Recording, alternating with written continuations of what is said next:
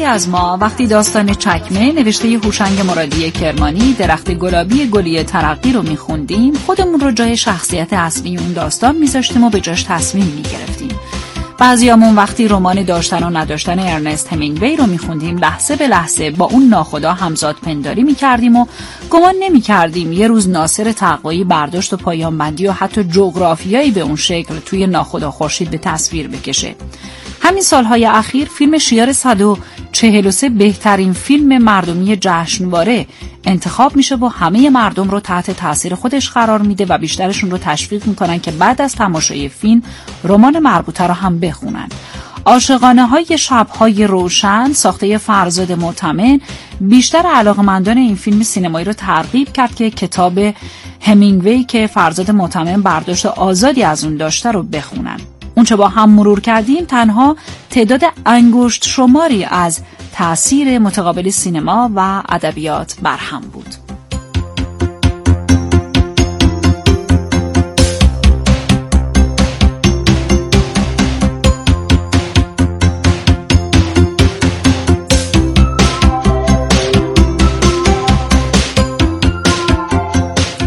معلوم شد موضوع محوری بخش از میان سطرهای امروز درباره اقتباسه و اینکه سینما و ادبیات داستانی چقدر باعث رونق هم می‌تونن باشن و اینکه با وجود تجربه های خوبی که نام بردیم چرا این تاثیر متقابل در سینمای فعلی کمرنگ شده؟ آیا داستان ها برای کارگردان ها جلب توجه نمی‌کنه یا رویکردهای نوین فیلمسازی کارگردان ها رو از توجه و استفاده از داستان دور نگه داشته. مانند همیشه در این بخش میزبان جناب آقای دکتر احسان رضایی هستیم تا با حضور مسعود بربر عزیز بتونن این بحث رو خوب واکاوی بکنن و راجبش مفصل صحبت بکنن. جناب آقای دکتر احسان رضایی سلام. شب شما بخیر. سلام عرض می‌کنم سرکار خانم. وقت شما و همه شنونده های ما به خیر و شادی باشه. و امیدوارم که بتونیم بحث خوبی داشته باشیم. البته واکاوی زمانم می‌خواد. بله. فکر می‌کنم یه 20 دقیقه زمان دارید. اگه کمتر ولی دارید. یه 17 دقیقه زمان دارید دیگه. دستتون در خواهش می‌کنم. خواهش می‌کنم. جناب بفرمایید. اون متن مقدمه ای که شما بر بحث خوندید شبهای روشن اثر معروف داستویوفسکی است. فکر کنم با چیز جابجا شده بود. اشتباه خیلی متشکریم از اشاره درستتون. سپاس فراوان. جناب آقای بربر بفرمایید. خواهش حالا که در واقع صحبت شبهای روشن شده هم بگیم که فیلم نامه کاره در واقع آقای سعید حقیقی بود. به حال بله کارگردان آقای آره کارگردان آقای متمم بود. حق فیلم نام نویسا رو ادا بکنیم دیگه حالا آره جزء اقتباسای خوب بود انصافا بله. تو بله. سینمای ما. خب آقای دکتر زیر منم اولا یکم با هم صحبت کردیم بعد سلام عرض می‌کنم خدمت درس خدمت شما که به خیر و سلامت سپاسگزار شما. دو سه مسئله است با هم دیگه در طول بحث پیش ببریم. بله. یکیش اینه که ما قبل از انقلاب به نظر میاد رابطه سینمامون با ادبیات داستانیمون نزدیکتر بود. یعنی ما اقتباس هایی رو داشتیم اون موقع.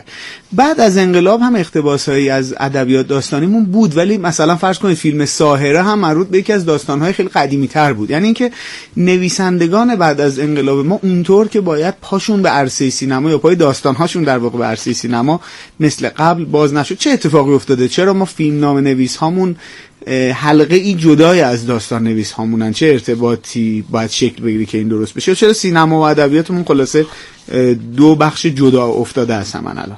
خیلی نکته درست شما میفرمایید. من این نکته که شما فرمودید و بیان آماریش رو می‌خوام عرض کنم. بله. ببینید هر سال یک جایزه معروف سینمایی داده میشه به اسم اسکار معمولا اون فهرست فیلم هایی که نامزد جوایز هستند رو اعلام می‌کنن 23 4 5 تا فیلم هستش تو اینها.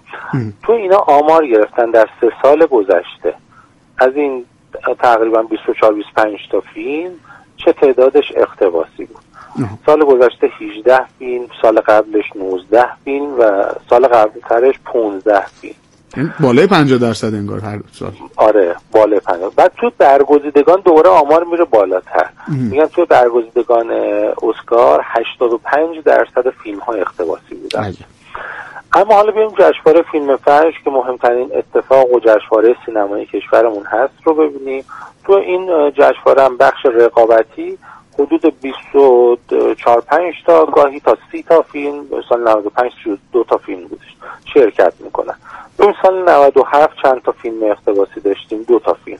23 نفر مهدی جعفری کارگردونش که از خاطرات احمد یوسف زاده کتاب معروف بله. اقتباس شده بود. و تیغ و ترمه استاد پور احمد که از رمان که از این چرخ و فلک پیاده می‌شوم خانم گلرنگ رنج بله. یه کمی هم حاشیه ساز شد در آره راجب این باید حرف بزنیم. این بله. حاشیه به جواب سوال شما برمیگرده دقیقا. سال 96 فیلم اقتباسی ما نداشتیم. تو 25 تا فیلمی که شرکت کرده اصلا فیلم اقتباسی نداشتیم. احمد رضا معتمدی گفته بود ایده فیلم سوی تفاهمش رو از کتاب در جستجوی نشانه های ژان بودریار گرفته. این واقعا اقتباس محسوب نمیشه. بله یعنی اندیشش رو در واقع به نوعی از اون میشه. بله بله.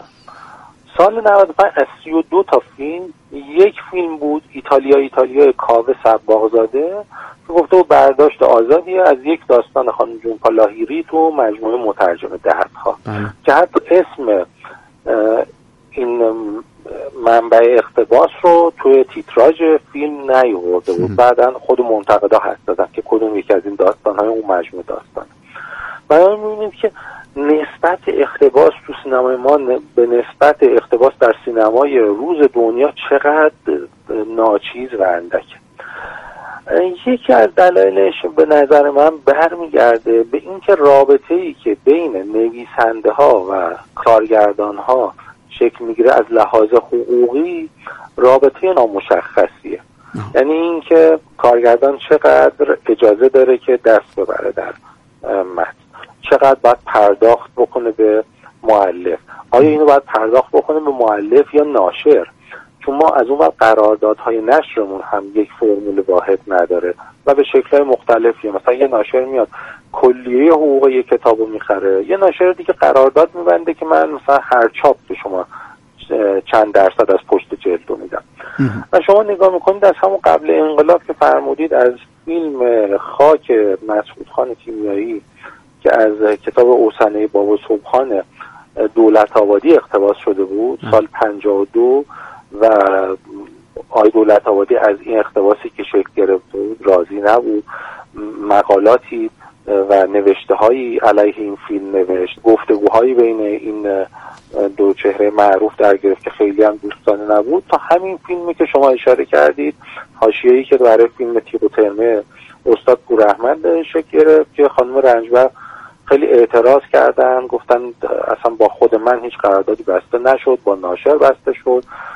هیچ کس نظر نویسنده رو نپرسید و این اقتباس اصلا ربطی به کار من نداره فلاینا اینا. طرز مواردیه که قراردادی بسته شده و جایزه یعنی ارتباط چه گرفته؟ بالاخره همین یه, یه،, یه چیزی یک نخ اتصال یک ریسمان اتصالی هستش. ولی از اون ما می‌بینیم کل فیلم و سریالی هست که بعدها نویسنده ها اعتراض می‌کنن میگن این ایدهش رو یا حداقل یک سکانسش رو از فیلم از نوشته من گرفته.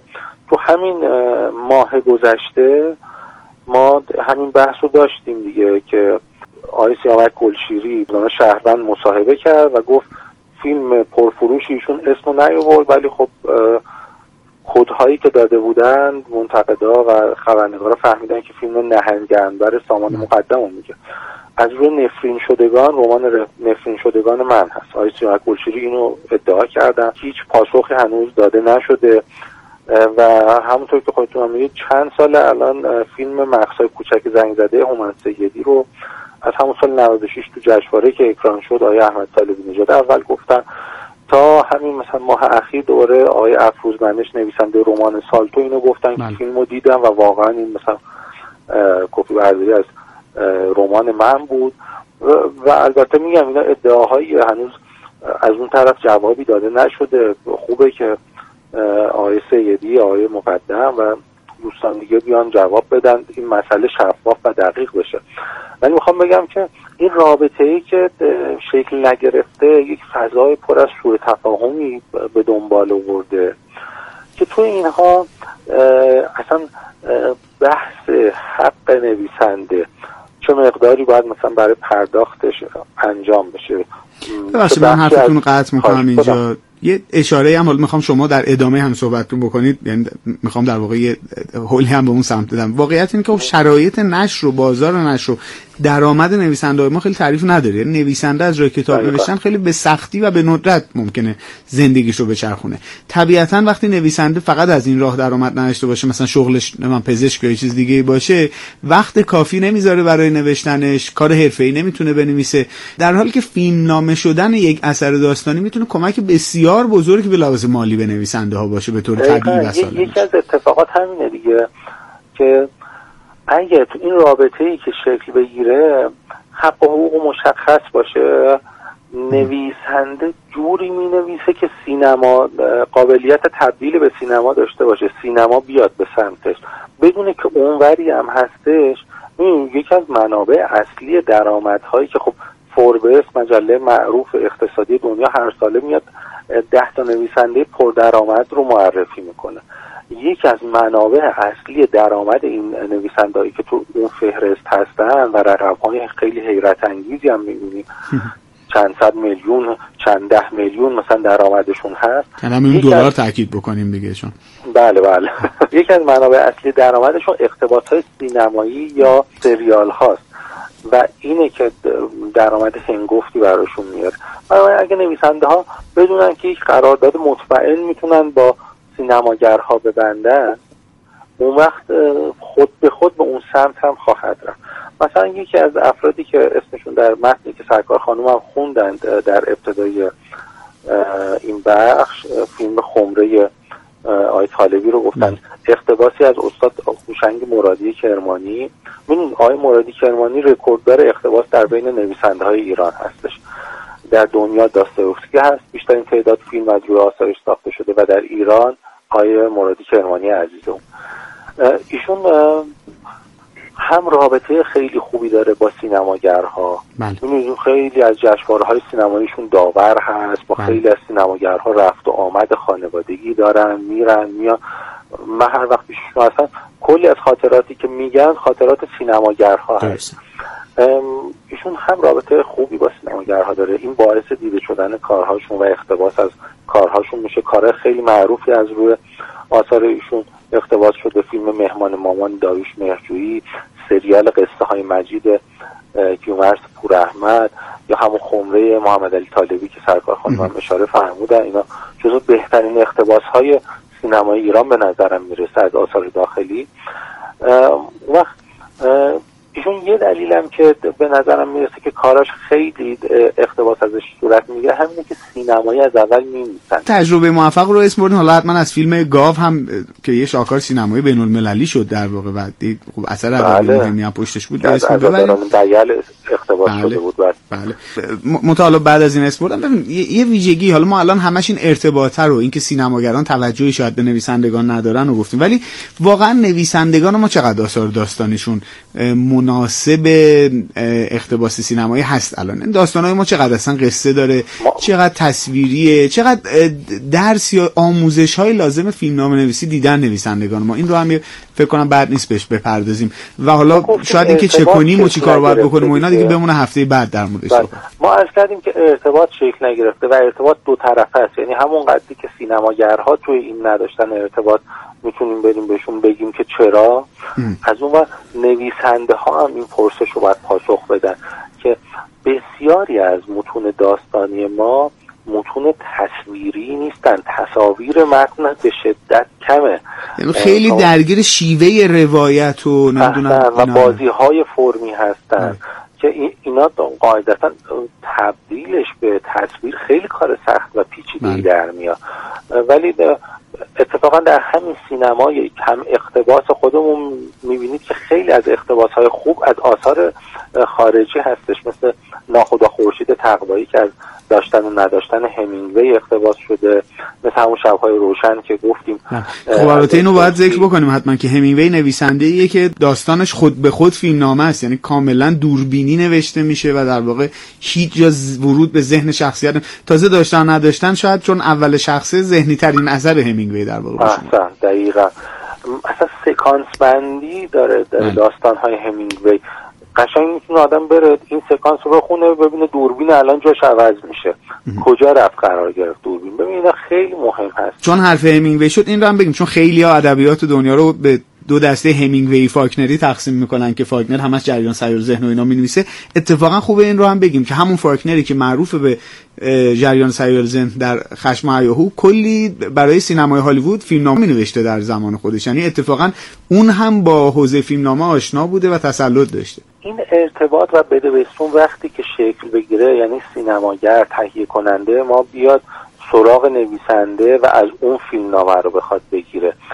و از اون و نویسنده ما هم بره سراغ سینما سینما رو یاد بگیره. همون آقای موردی کرمانی که ارز کردم یکی از دلایل موفقیتشون به نظر من همینه که ایشون این دیگه اوایل کار که اومده بودن تهران خودشون تو خاطراتشون بارها اینو تعریف کردن که میشستن برای فیلم ها اون تبلیغ معرفی فیلم ها هستش که چند دقیقه اول فیلم های دیگه میگن.